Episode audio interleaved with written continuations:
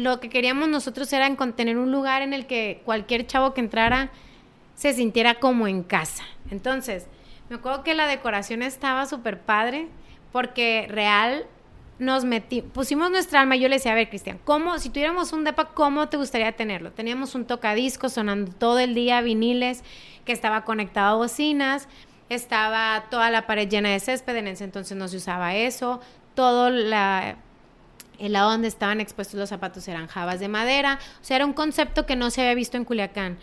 Y eso era también parte de que yo, como compraba en línea seguido, me daba cuenta de cómo me llegaban los paquetes. Yo me hice fan de una, de una marca de unos leggings australianos. Entonces pedí mi primer, mis primeros leggings y era de que llegó en una bolsita padrísima. El branding era increíble, con una carta de agradecimiento y dije, esto quiero.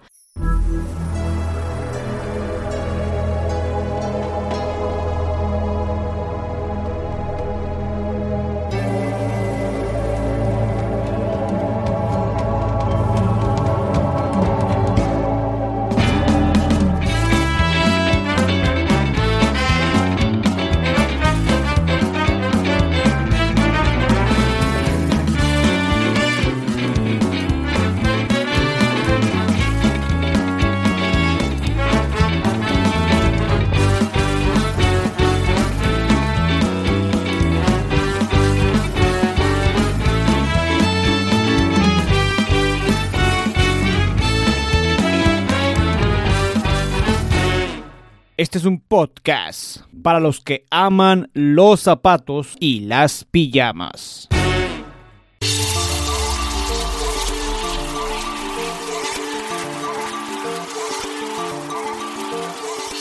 ¿Qué onda raza? Muy buenos días o muy buenas noches o muy buenas tardes. Ha llegado el mes más bonito, que es el mes de marzo, un mes donde tenemos a dos invitadas que han recibido el premio Juan Lei Fong, que en esta ocasión, en esta primera entrevista del mes de marzo, estaremos escuchando a Paola, Paola Godoy. Así es, jóvenes, una chava o muy querida o muy odiada, lo vas a entender en el episodio. estaremos escuchando una de las características que tiene Paola Godoy es, punto número uno, es licenciada en diseño gráfico. Así es. Segundo tema, ella es maestra o tiene una maestría en diseño publicitario e innovación en comunicación de marcas. Obtuvo el premio Juan Ley en el 2016 con el premio a Emprendedora Joven del año. Obtuvo el primer lugar en Emprendedora Externa del año en la Asociación de Mujeres y Jefas Emprendedoras. También, y por último, bueno, no es lo último, pero es una cosa importante compartir, que ella tiene una conferencia que se llama Ponle Ingenio. Les damos las gracias, espero y disfrutes el show.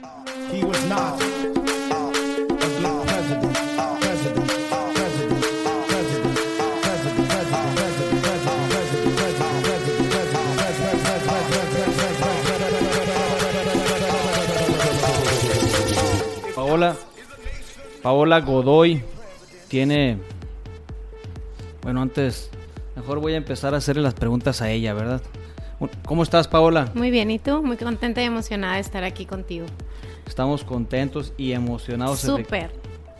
Fíjate que a Paola la conocí hace poco tiempo. Es una morra que tiene tiempillo ya jalando en este mundo del emprendimiento.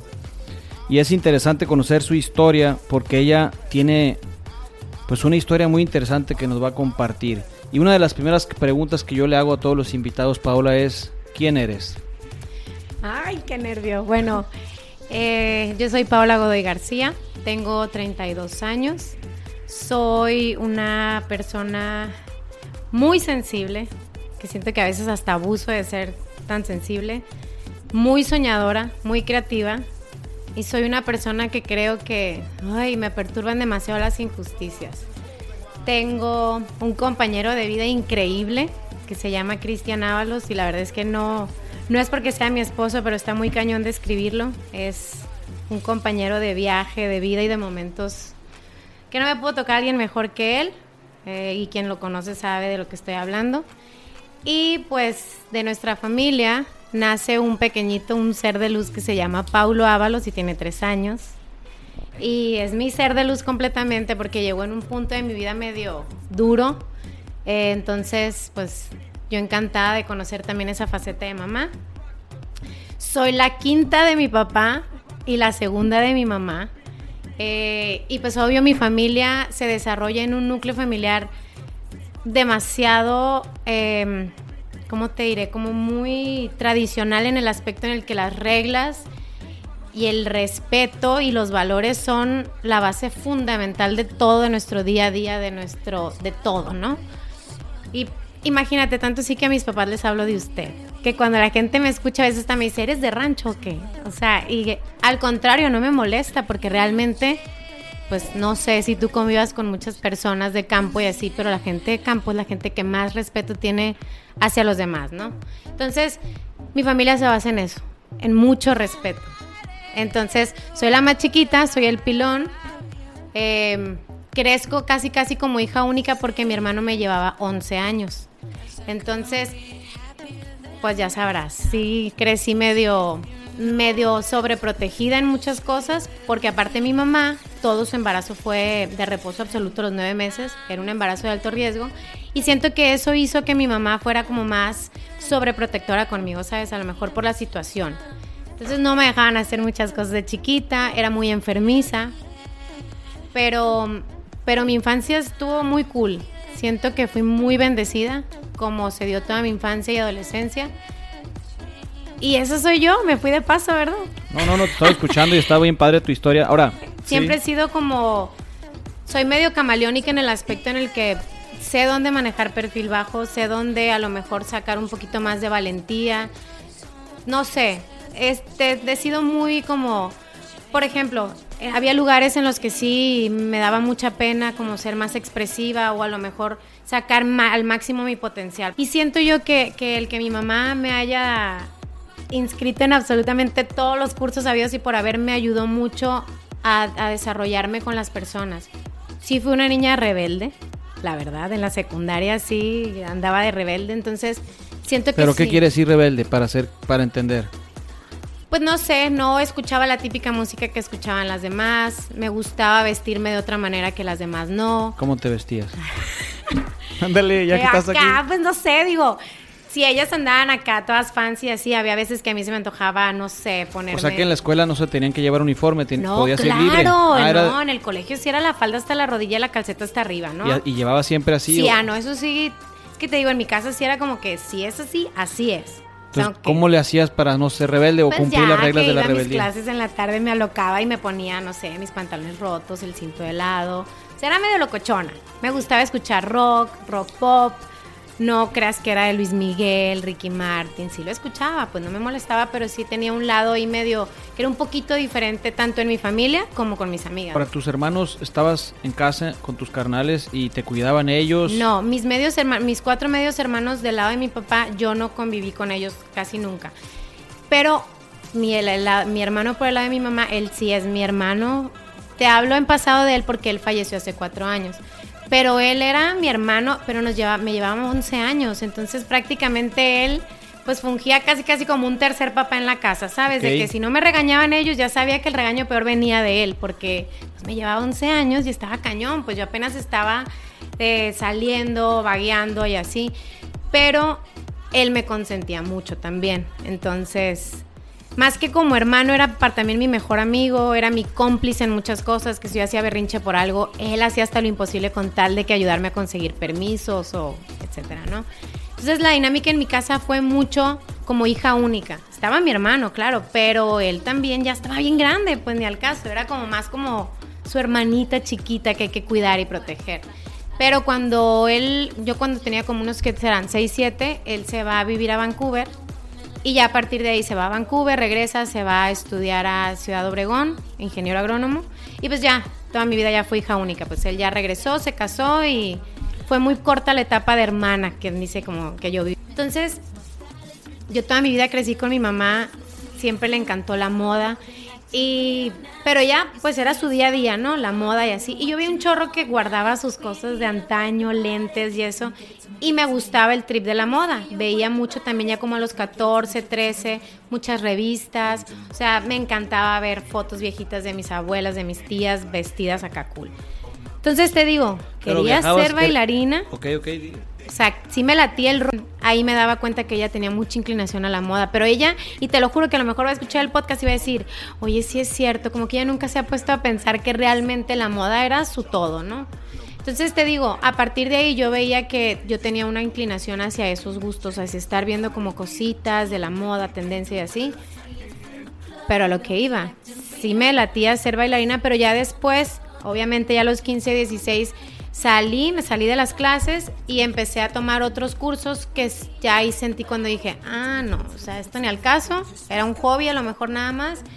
Y ahí entendí completamente que lo que a mí me gustaba eran las artes, el diseño, la creatividad, que obviamente iba pegado con la moda, ¿no? Pero ¿te diste cuenta porque fuiste bailarina o te diste cuenta porque hubo un maestro tuyo en la escuela? No, fíjate, hasta ¿sabes hasta cuando me di cuenta?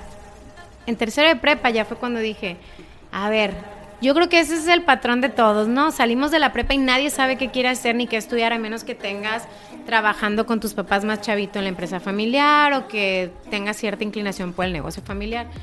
Pero de ahí en fuera yo creo que nadie sabe qué quiere estudiar cuando, cuando te gradúas de la prepa. Y así me pasó a mí.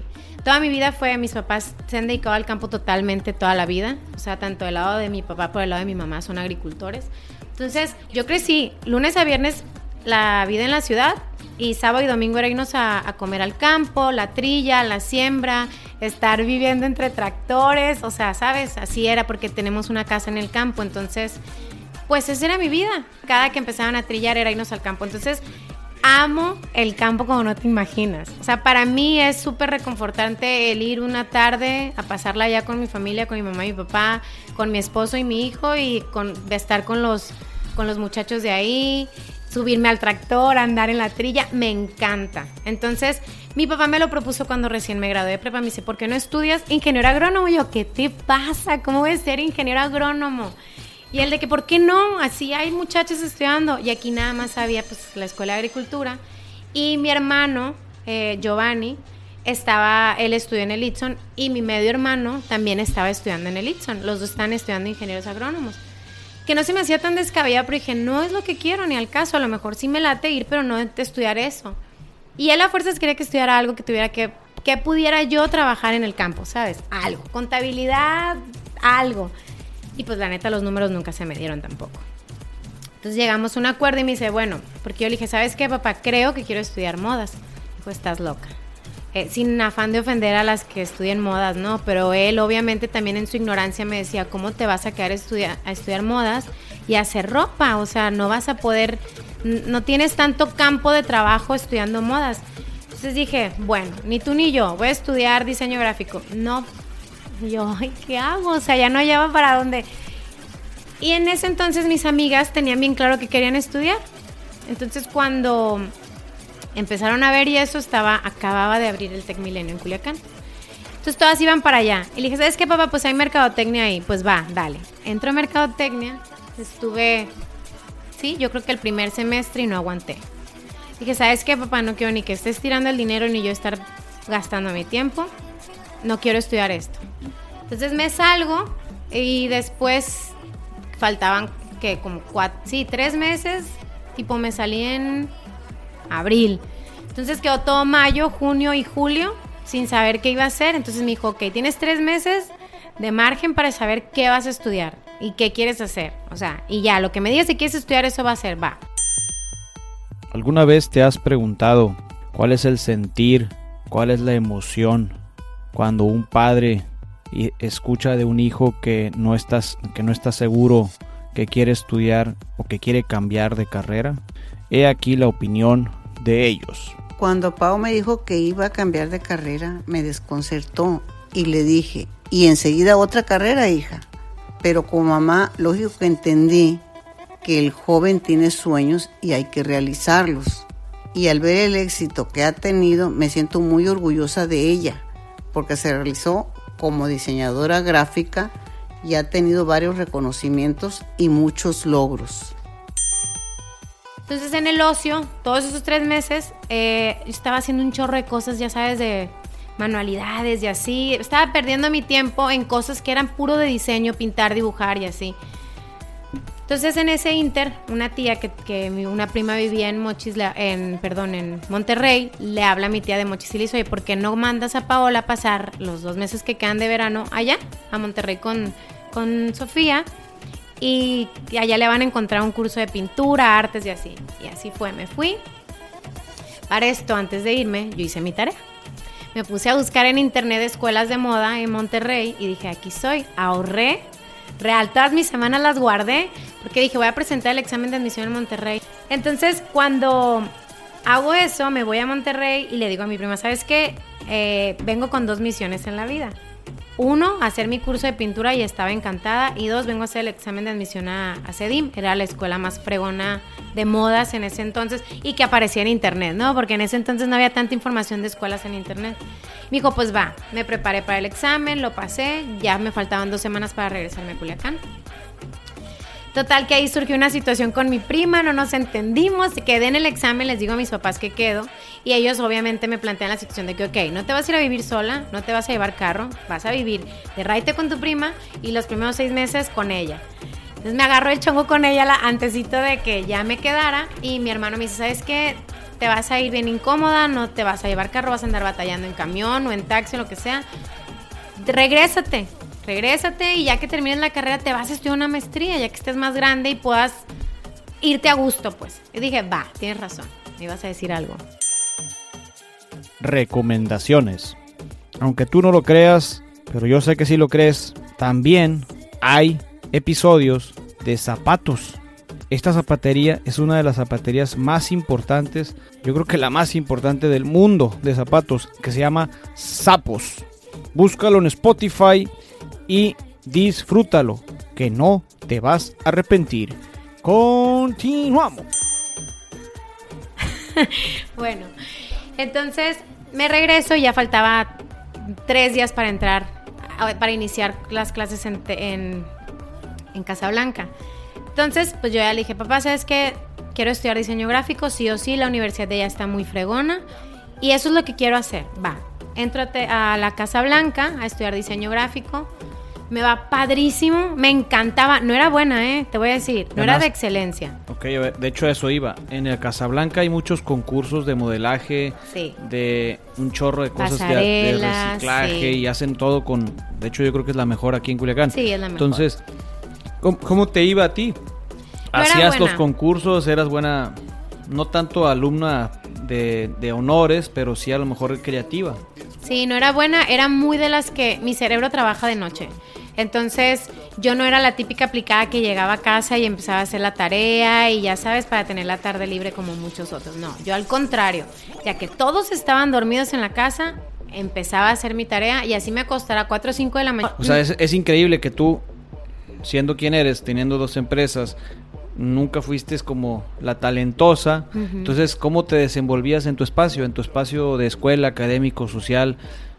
¿Quién te volteaba a ver para brillar? ¿O cómo te sentías tú siendo estudiante? No sé, en Casablanca fue muy diferente la dinámica porque es que ella trae un guion y quiero sacarle el guion, por eso. no traigo guion, claro que no. Mira, revísamelo. Cero guion, no es guion. Traigo como que las fechas porque soy muy mala para las fechas. entonces te puedo decir que es que trabajé en tal parte, pero ni al caso. Mira, me quisiste sabotear, ¿eh? Claro que no es guion. ¿Qué es más que me estabas preguntando? Ya te decía, o sea, tú, ah, eres estudiante, pero no eres estudiante brillante. No, pero no, cero. esto, es, esto es la parte interesante. Es que en, en atención a la pregunta. no era, no había algo así. Pon no atención a la pregunta. La pregunta es la siguiente. ¿Tú eres una estudiante mm, buena, regular, mediocre? Es pregunta. Regular. Ok. ¿No brillabas por ser brillante? No.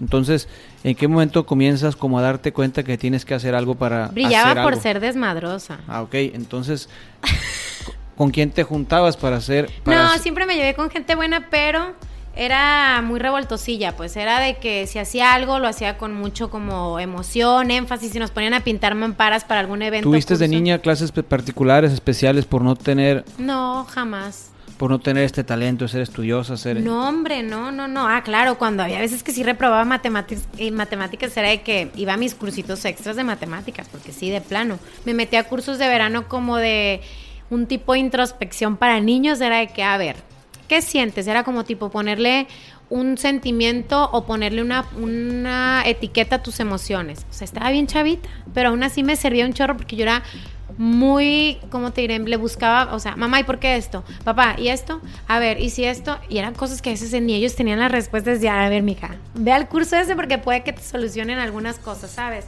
Entonces, toda mi vida, mi infancia, mi niñez, mi adolescencia, estuve como en cursos en los que me ayudaba mucho a, darme cuenta de eso y a partir de ahí que empezaba a ir esos veranos de, como de psicología para niños que estaban bien divertidos pero nadie, o nadie sabía que eran como de psicología, ¿sabes? Era como más hacer cosas para entender el por qué a veces te sientes de cierta manera, que muchas veces ni siquiera los adultos trabajamos ese lado, ponerle una etiqueta, una emoción, ¿sabes? Entonces empecé ahí a darme cuenta de, que había muchas cosas que resolver y muchas cosas que prestar más atención para tu día a día en general, y estaba muy chavita. Entonces, esta muchacha, señora que dirigía los cursos, era psicóloga. Entonces yo le dije, mamá, ¿sabes qué? Quiero empezar a ir con ella. Una vez al mes, dos veces a la semana, en la tarde, no sé. Y así empecé a ir a terapia. O sea, era psicóloga, era terapeuta y me encantó. Y hasta la fecha sigo, cuando puedo voy con ella a terapia así. Entonces, por eso es que muchas veces parte de mis proyectos tienen ese sentido de, a ver, ¿cómo podemos ayudar a las personas? Ya sé que me estoy desviando un poco porque va por ahí también. Pero mis dos marcas tienen un objetivo. Ninguna fue hecha nada más para conseguir dinero y ganancia, ¿no? ¿Cuándo, nace tu primer marca? Empezó en enero del 2013. Empezamos a rebuscarle. ¿Qué quiere decir? Cuando nace, ¿por qué nace? Nace por una necesidad. Cuando me gradué y todo eso, me pasa una situación random en mi vida. Toda mi vida había estado rodeada de muchas amigas, gente que nunca me había tratado mal, todo súper bien ¿Por qué te ríes, Síguele, síguele. Cuando ya voy terminando la carrera empiezo a tener una situación incómoda. No le puedo llamar bullying, pero era algo que no estaba yo muy acostumbrada a vivir. Un grupito de chavas empezó a molestarme raro. No las conocía, no sabía de dónde venían. Y yo decía, bueno, pues es normal, no les caí bien, nomás porque respiro les caigo gorda, de punto final. Dije, se les va a pasar. Entonces, yo, tenía, la verdad, era, soy una persona, me considero una, segura, una persona segura de mí misma, entonces no había muchas cosas que me tambalearan, ¿sabes? Pero decía, bueno, tres meses va a pasar. Bueno, X, seis meses. Hasta que ya se empezó a poner un poquito más fuerte la situación. Empezaron ya unos ataques más directos de bullying puedo decirte que pasó como a un tipo de acoso muy cañón, en el que yo ya me sentía muy en riesgo cada que salía a un antro o a un bar. Entonces, y yo decía, es que tiene que pasar, yo no hice nada malo, yo no sé por qué me están pasando estas cosas a mí si yo no he hecho nada malo. Y te digo, de mi casa siempre era, primero respeta a los demás, o sea, pase lo que pase el respeto. Entonces yo no podía contestarle los ataques ni las agresiones, entonces digo, lo dejé pasar muchos años, hasta que llegó un punto en mi vida en el que ya hasta mis amigas se incomodaban de que Paola es que ahí está, nos vamos y yo vámonos. Llegaba a mi casa llorando todas las noches, me hicieron esto, pasó esto, ahora esto. Entonces, esa noche que pasa ya algo súper fuerte y que yo enfrenté para saber qué pasaba, por qué me hacían eso a mí si yo no había hecho nada malo. Se empezaron a burlar de mí, se hizo un poquito más grande el asunto. Llego a mi casa medité, te lo juro que toda la noche analicé, dije, esto no va a parar. Ya van más de tres años, dos años, cuatro años, y esto no para. O sea, voy a durar toda mi vida así. Estuve en la compu toda la madrugada. Dije, no, no, no, no quería preocupar tampoco a mis papás, pues, porque ellos ya sabían que yo llegaba llorando y era por esa situación. Entonces dije, eh, a lo mejor estas chavas ni siquiera sus papás saben los que, lo que están haciendo y ya, yo ya no supe qué hacer. Me levanto el día siguiente y le digo a mi papá, porque mi papá era muy de que preséntamelo y vemos qué tan viable es. Le dije, a ver, papá, la situación esta no va a cambiar. Estoy yendo a terapia yo por personas que necesitan ir a terapia, ¿sabes? Eh, yo, o sea, ya me estoy sintiendo en riesgo cada que salgo. Le tengo una propuesta, le dije. Eh, me quiero ir a Guadalajara, quiero ir a hacer un diplomado, dura seis meses, son tres veces a la semana. Esos dos días que tengo a la semana libres voy a tomar otro curso de diseño eh, digital y ya vi estas tres casas, estos dos departamentos y esto está seguro, son una casita cerrada, es un coto, va. Se lo planteé tan bien que no había manera que me dijera que no, pues, porque él ya sabía que también yo estaba en riesgo ante esa situación, que a lo mejor uno a veces dice que exagerada, pero ya no era normal, ¿sabes? No, no iba a parar. Pues los convencí, ahí vamos todos a ver los departamentos que había visto. Total, me quedo instalada, se van mis papás, se regresan a Culiacán, me quedo yo en Guadalajara viviendo sola en una casa. Y súper bien, me llevé mi carro, y y venía, hacía súper todo bien. Nunca había sido tan independiente en mi vida, nunca, porque yo estaba acostumbrada a estar en mi casa, pues. Entonces. O sea que ya te hacías tú tus taquitos y tus quesadillas. mi huevito con jamón, mi sándwich, claro. Eché a perder ropa como no te imaginas, porque pues. No, no, no. Estuvo bien padre y fue muy catártico el haberme ido sola. Em, y la verdad no me quería regresar, porque cada que venía de visita a Culiacán se volvía a presentar la misma situación. Entonces, pues yo estaba muy a gusto. Terminaron los, antes de que terminaran los, el curso de seis meses, yo estaba buscando otro, porque yo no me quiero regresar. Yo, papá, te tengo otro, pero ya es el último, te lo prometo. Va, va. Y así me la llevé.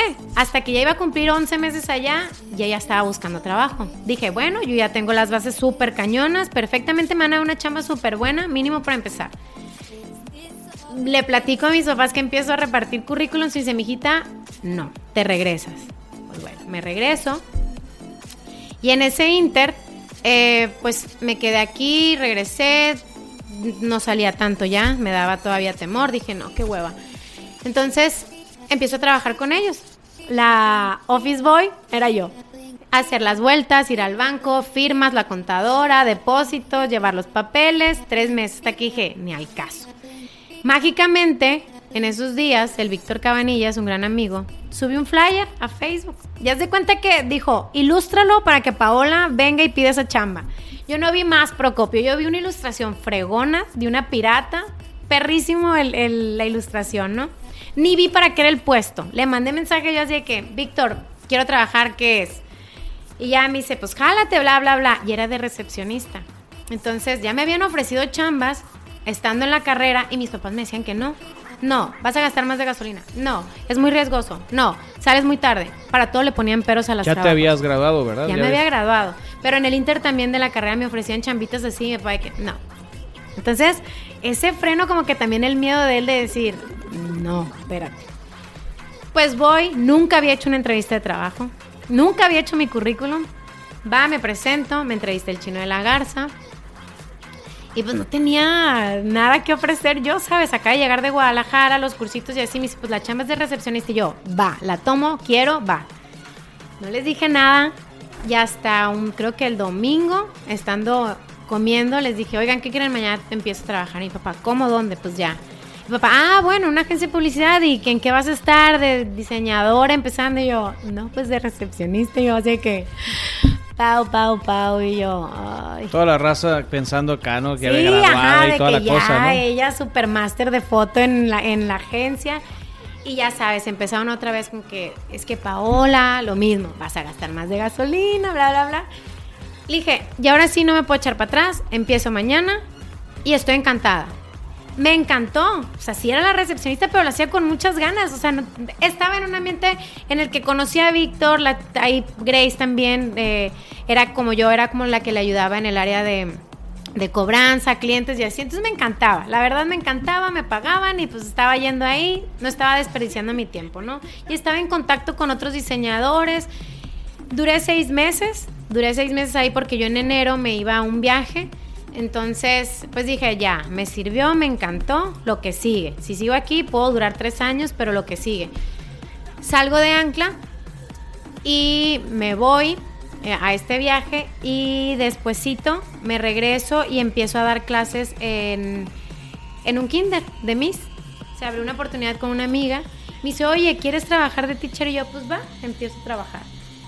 Eh, después eh, ¿Qué pasó después? ¿De qué dabas clases? De inglés. Era, pero eran bebés, eran niños de dos años. ¿Qué les enseñabas Ay, los colores, le cantaba canciones en inglés. Era, te lo juro, que era mi momento más mágico del día. O sea, el más puro.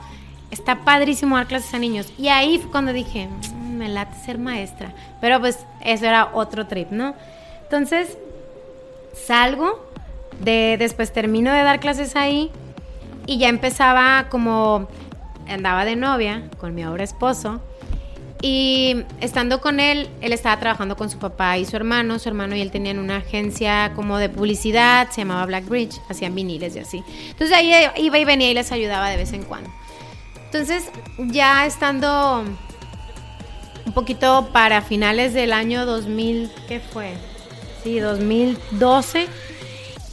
Cuando yo trabajaba en Ancla, veía muchos zapatos en internet era como mi. Cuando tenía ratitos libres me ponía a estar viendo de que la moda, la tendencia, blogs. En ese entonces apenas empezaban los blogs de moda. Entonces empecé a ver ahí como muchas cosas que me llaman la atención y más que nada zapatos. Entonces como ese sueldo me caía, pues lo compraba en zapatos o en cámaras. Camaritas así, lomography así. Y en un día en el mandil mm, me llegó un par de zapatos y me dice Cristian, a ver, ¿qué tiene este zapato que no tenga otro que te puedas encontrar aquí? Y yo, Primero, la calidad. Segundo, el branding. Tres, la experiencia de compra. Cuatro, bla, bla, bla. Me dice, ¿y qué tan difícil te crees tú que sea hacer un zapato? Y yo, pues no sé. Y ya, nos, se ponía, obviamente en el mandil, pues que a veces o ves tele o te pones a cenar. Entonces me decía, a ver, enséñame tu wishlist, ¿qué tienes? Y yo, pues ese zapato. Y me decía, a ver, ¿qué le cambiarías a ese? Y yo, pues el tacón lo haría más bajito, el material lo cambiara. Y él se ponía a dibujar. Él es buenísimo dibujando. Entonces en el mandil se ponía a bocetear el de que así y yo, así, el zapato perfecto. Y así nos llevábamos boceteando entre que de cura y cura.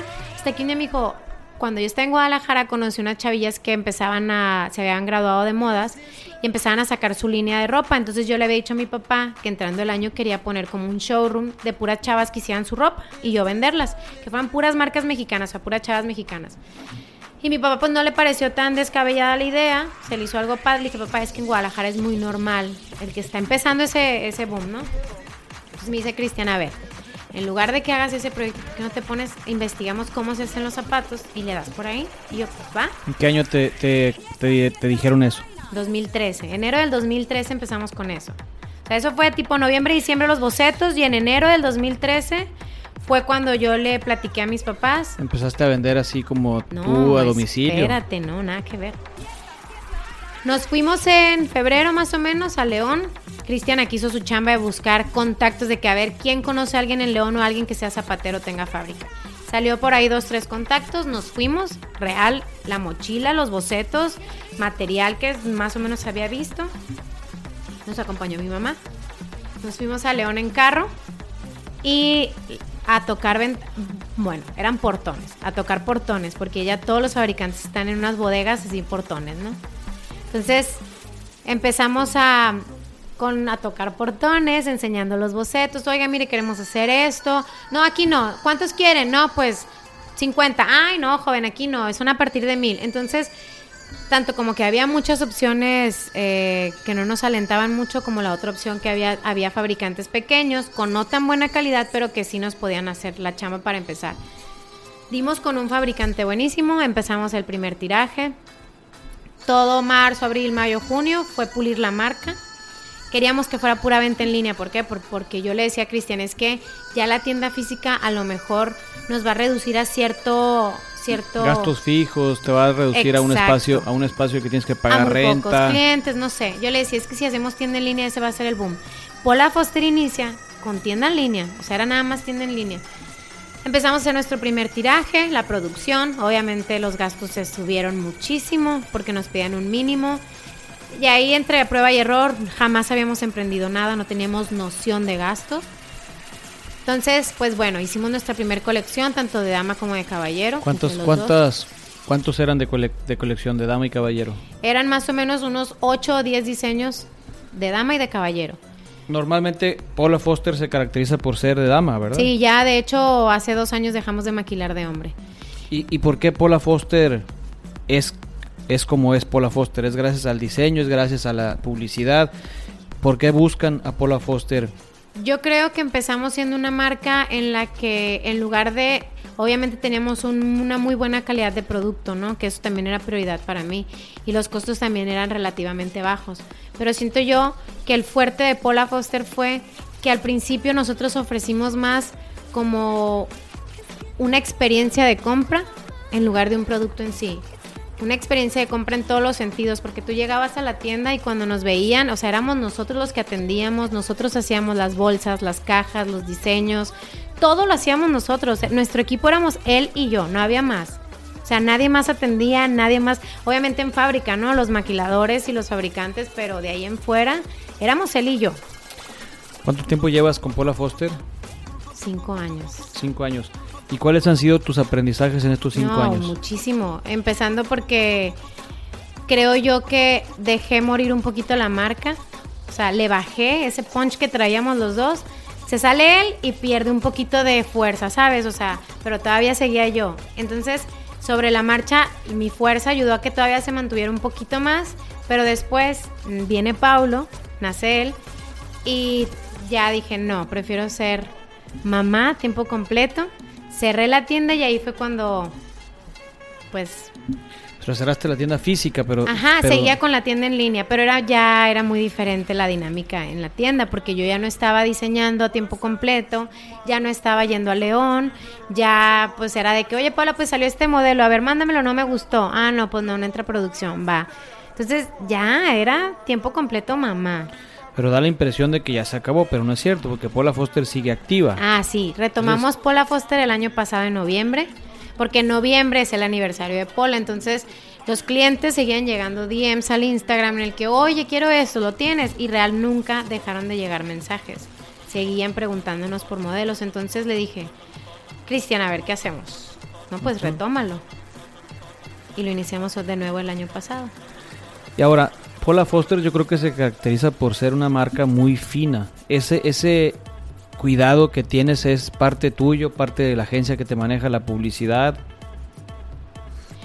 Mira, como al principio eran puras fotos de nosotros, o sea, nosotros... Y, me doy cuenta también, perdón por la interrupción, que es un estilo de vida. Exacto. Es un lifestyle, como hoy en día le dicen, ¿no? Platicando un poquito de las redes y hablando de la publicidad en línea, ¿qué es lo que tú, tú has tomado algún taller, has aprendido a vender en línea a través de los fregazos, a través de qué? O, o estás todo el día obsesionada con el celular a ver si te mandan un, un DM, No. o, o cómo funcionan las redes sociales para ti. Mira, yo creo que me pasó como cuando te dicen renovar o morir.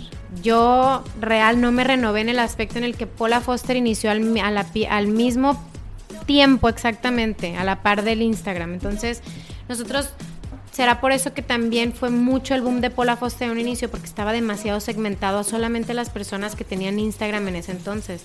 Muy pocas personas usaban el Instagram. Estás hablando de 2009. No, hombre, no, no, no, 2014, no, 2013, eh, cuando empezamos, en, e- en noviembre de dos- 2013, Bueno, Yo me acuerdo por Facebook, vendía 2009. por Instagram. O sea, mi publicidad básica era Instagram, cuando todavía no se pagaba Nada. ni publicidad, ni, ni existían los influencers, ni existían los unboxings, nada, ni tampoco el plasmar un lifestyle, no, lo que plasmábamos era el behind the scenes de la marca.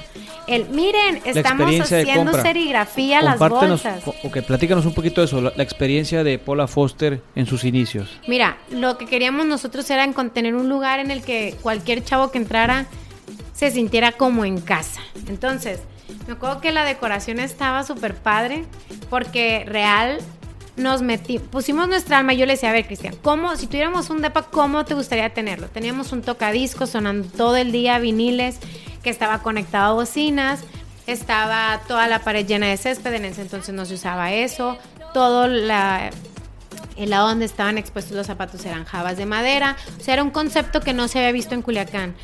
Y eso era también parte de que yo, como compraba en línea seguido, me daba cuenta de cómo me llegaban los paquetes. Yo me hice fan de una, de una marca de unos leggings australianos. Entonces pedí mi primer, mi- mis primeros leggings y era de que llegó en una bolsita padrísima. El branding era increíble, con una carta de agradecimiento. Y dije, esto quiero. O sea, quiero que la gente que compre un zapato que a lo mejor no está en Culiacán sienta y tenga la esencia de lo que somos Paula Foster. Y yo en un inicio le dije, Cristian, yo no quiero, o sea, obviamente quiero vender zapatos de muy buena calidad, con moda, porque todos los zapatos mexicanos eran o Andrea o Class, que eran con diseños muy básicos, como más para señoras. Pues no había una marca mexicana que tuviera ese punch de juvenil, eh, que estuviera padre, no había, gracias a Dios no había. Entonces, nosotros tratábamos de estar siempre en la tienda. Si sacaban las bolsas, real era sacar y poner a hacer las bolsas con serigrafía nosotros o las cajas. Eh, o diseñando. Había veces que entraban los clientes y yo estaba boceteando la próxima campaña. O sea, estaban muy, muy al alcance de nosotros los clientes y yo estaba súper pendiente de ellos, de qué les gustaba, qué no, si regresaban a cambiar un zapato, el por qué.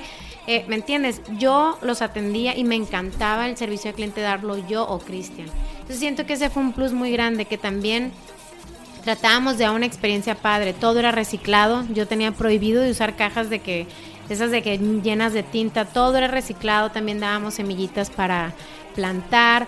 O sea, trataba de que también, si ya estábamos en el spotlight de que, ok, estamos llegando a jóvenes, ¿qué quieres inculcarle a esos jóvenes a través de tu marca? Entonces yo le decía a Cristian, tenemos que trabajar un chorro en eso, en, en, que cuiden el medio ambiente, el que llegaba en bicicleta se le hace un, descuento, ¿sabes? O sea, trabajábamos mucho ese lado que me interesaba un poco también que los chavos culichi se dieran cuenta de que había una marca que estaba pendiente de ellos, ¿sabes? Ahora tú, tú, tienes esta marca, pero, pero renuevas hace un año y medio, dices la marca y regresas con qué fuerza o con qué productos nuevos?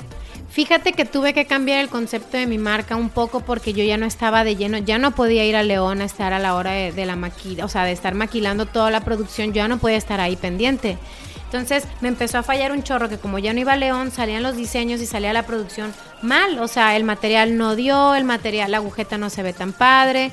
Entonces cuando regresa Paula Foster en noviembre, ya no me daba tiempo para yo poder meter a producción nada. Entonces, yo lo que quería hacer era, traigo un proyecto ahí, que luego te lo voy a platicar, en el que quería como acoger a todas las marcas mexicanas de zapatos para darle más fuerza entre todos, ¿sabes? De que, ok, tienes mucha calidad, lo estás haciendo súper bien, pero te falta exponerte más. A lo mejor marcas que son trabajadas por por personas ya más grandes o que no tienen el alcance a Instagram o a Facebook, ¿me entiendes? Entonces, ese era mi proyecto, de decir, ok, voy a agarrar a un chorro de marcas mexicanas, voy a abrir a lo mejor una segunda tienda en el que voy a, a, decirle al mundo que aquí están estas marcas también mexicanas como Paula Foster que hacen las cosas súper bien, con una calidad increíble y con un diseño mucho más fregón que marcas internacionales.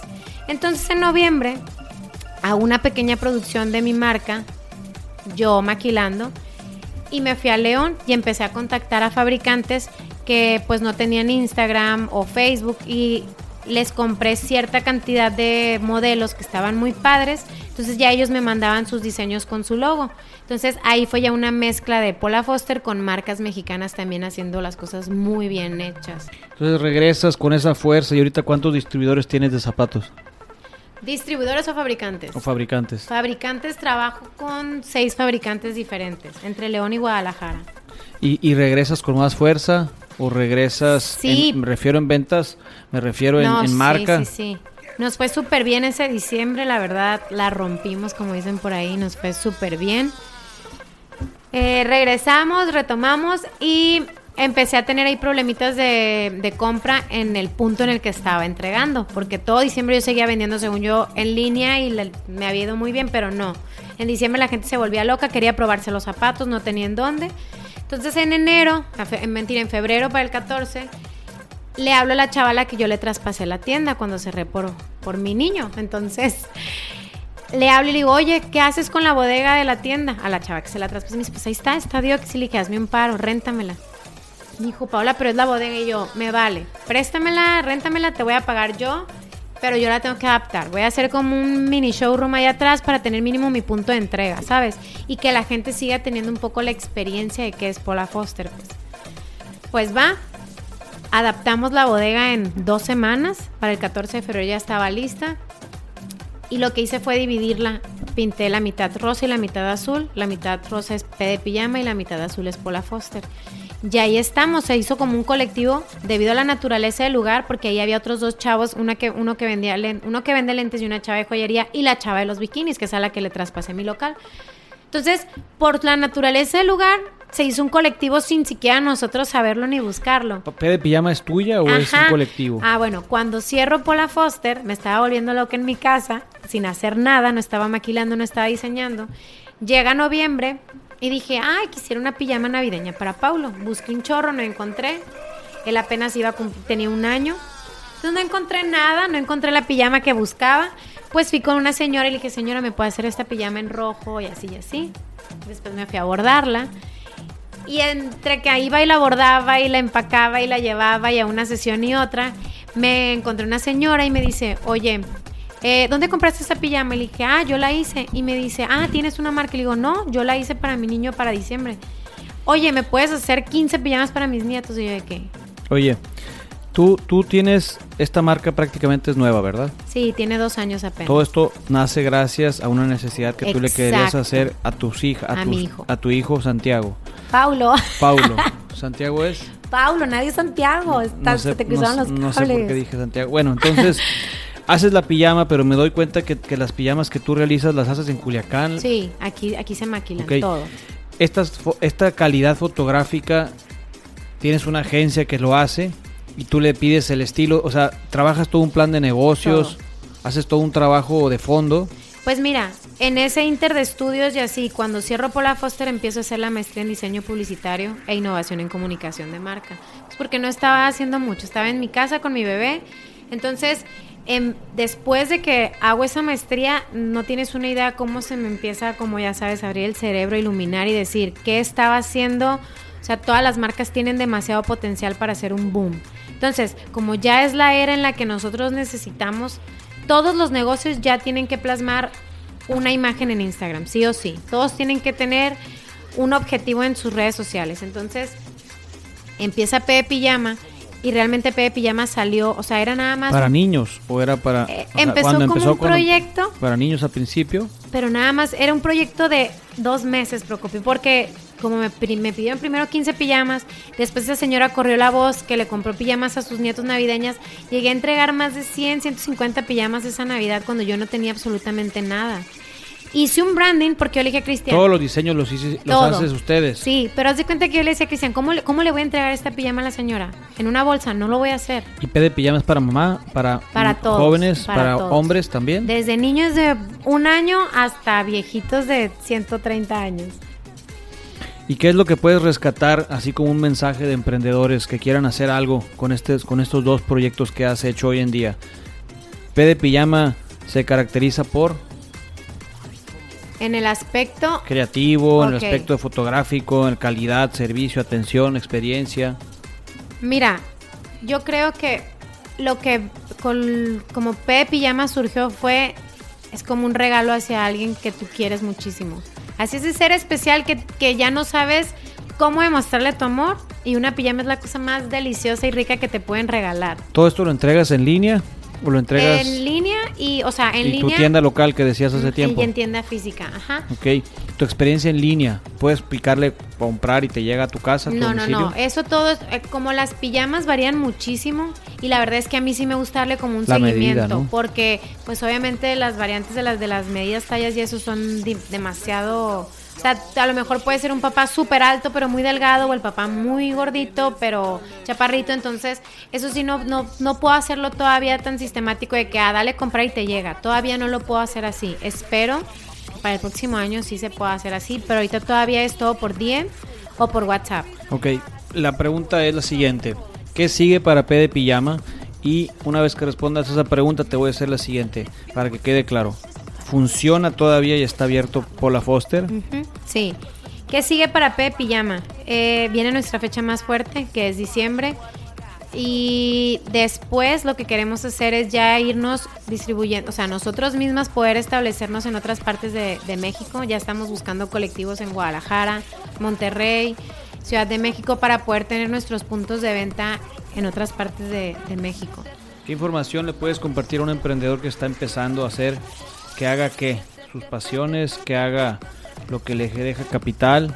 Mira, siento que eso ha sido un, un pequeño error que yo tuve que, que al principio yo decía es que le tengo que dar más a las personas que lo que yo voy a recibir en el aspecto de eso, de un ofrecerles un producto que más que producto sea el que ellos disfrutaron, el ir a la tienda, el estar en contacto con nosotros, que el branding está padre, que les deja mínimo un mensaje de agradecimiento por consumirnos. Igual con Pep y me pasa igual, los entregamos con una notita de agradecimiento. A veces no porque no nos da la vida, pero casi todos trato de que vayan con su notita de agradecimiento, con alguna ilustración bonita o con detalles así que puedan servirte para cuando usas tu pijama. El único consejo que yo les puedo dar es que si no hacen las cosas con amor y pasión, nada va a funcionar y nada va a dar frutos si no se le pone en corazón. ¿Por qué? Porque todo te puede dar dinero, puedes vender lo que sea y te puede dar dinero, pero emocionalmente y personalmente eso no te hace crecer como persona, no te hace crecer como empresario. ¿Por qué? Porque no estás dejando una buena huella. O sea, el chiste es que dejes las cosas un poco mejor, que el mundo es a como está ok, vas a emprender, usa ese spotlight, usa tus redes, usa tu, poder de palabras. Si alguien ya te está escuchando, haz que alguien más se motive a hacer algo bueno. Ok. Y las dos marcas, perdón, las dos marcas siempre han tenido como mucho sentido. Por ejemplo, en Pola Foster ahorita tenemos la campaña de quien tenga pares de zapatos de Pola Foster viejitos, los done y se les hace un 15% de descuento. Obviamente en buen estado para que se puedan donar, darles una chainadilla y poder donarse. Y en P de Pijama el año pasado hicimos una activación, bueno, no era activación, era más como eh, una dinámica en la que todas las pijamas rosas que se vendían en octubre eh, cierto porcentaje se iba a llevar a cabo para hacer la producción de pijamas y donarlas al centro oncológico. Ok. A todas las señoras que estuvieran en el área de oncología, que estuvieran pasando por cáncer de mama, que hayan perdido algún seno. Entonces lo logramos, pero tres, cuatro, cinco meses después, porque realmente tardamos un poquito en hacer la producción, fuimos, les regalamos las pijamas a todas las señoras del centro oncológico y fue una de las experiencias más hermosas que he tenido en este rollo de emprender. Estamos por terminar, Paola, y te quiero hacer algunas consultas. Como líder, ¿cuáles son tus debilidades? Que me distraigo muy fácilmente. Que te distraigo muy fácilmente. ¿Qué herramientas deseas usar para, para mejorar esas debilidades? Creo que necesito acercarme a personas que realmente sepan muy bien lo que hacen para que me puedan coachar en ciertos puntos que tengo muy débiles. Ok. Estamos por terminar y estas son algunas de las preguntas que les hago a todos los invitados. Un día común por la mañana, ¿qué es lo que haces? Apago el despertador tres veces, me levanto hasta la cuarta, hago el lunch de Paulo. Eh, Cristian Bailo lleva al kinder, le preparo el desayuno. Se van los dos, a, eh, uno al kinder y el otro a trabajar y real me pongo a revisar DMs pendientes, si hay envíos que hacer, si hay sesiones que programar, qué es lo que necesitan, props, bla, bla, bla. ¿Tu emoción actual cuál es? Nervio. ¿Tu película favorita? Amelie. ¿El libro que más has disfrutado? Se llama... Ay, espérate, ¿cómo? Déjame te digo. Es el que traigo ahorita en mi bolsa, ¿no? Se llama Keep Going de Austin Kleon. Está padrísimo. Es un libro, no es el típico libro que he leído, porque no es novela ni nada, pero está bien padre. Se supone que es como mantenerte creativo. Está muy fregón. Esta pregunta es una tu video sugerido, y cuando digo un video sugerido me refiero a alguna conversación de TED, me, me refiero a alguna motivación que hayas visto un video de una película corta, algo que tú pues, digas. Esa plática de TED, fíjate, de, de este escritor Austin Kleon está muy padre. ¿Tu frase cuál es? Como lo que te dije, deja las cosas mejor que como las encontraste. ¿Tu color? Negro. ¿Admiras? ¿A quién admiras? A mi papá. ¿Coleccionas algo? Libros. De todo tipo, ¿eh? Pregunta. Si volviera a vivir una persona, ¿quién sería? Mi hermano. ¿Qué harías? No, hombre, pues imagínate. Ay, Dios, ¿qué haría? eh, lo abrazar y le dieron un beso y un abrazo súper fuerte. ¿Qué le preguntarías? Que si cómo está. Por último, una palabra. Respeto. Hemos llegado al fin de este episodio. Paola, muchísimas gracias por haber aceptado la invitación y nos vemos en el próximo show. Hasta la próxima.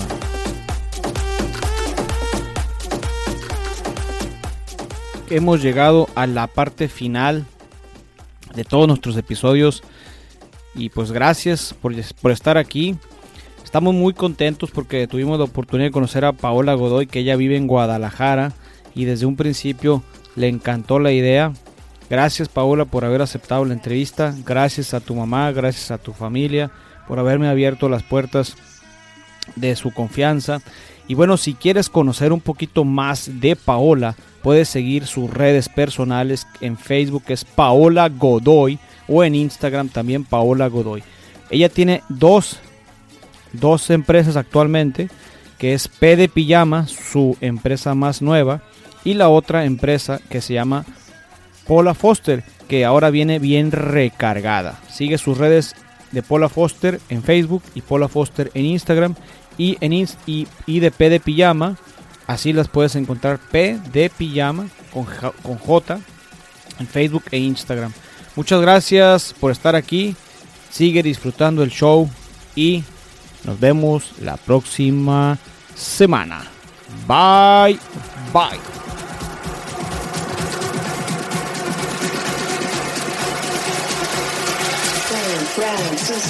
Créditos. Bernardo Vázquez de Sonphonic Producciones. Luis Gerardo García, diseño de redes sociales. Onésimo, branding de Orígenes Podcast.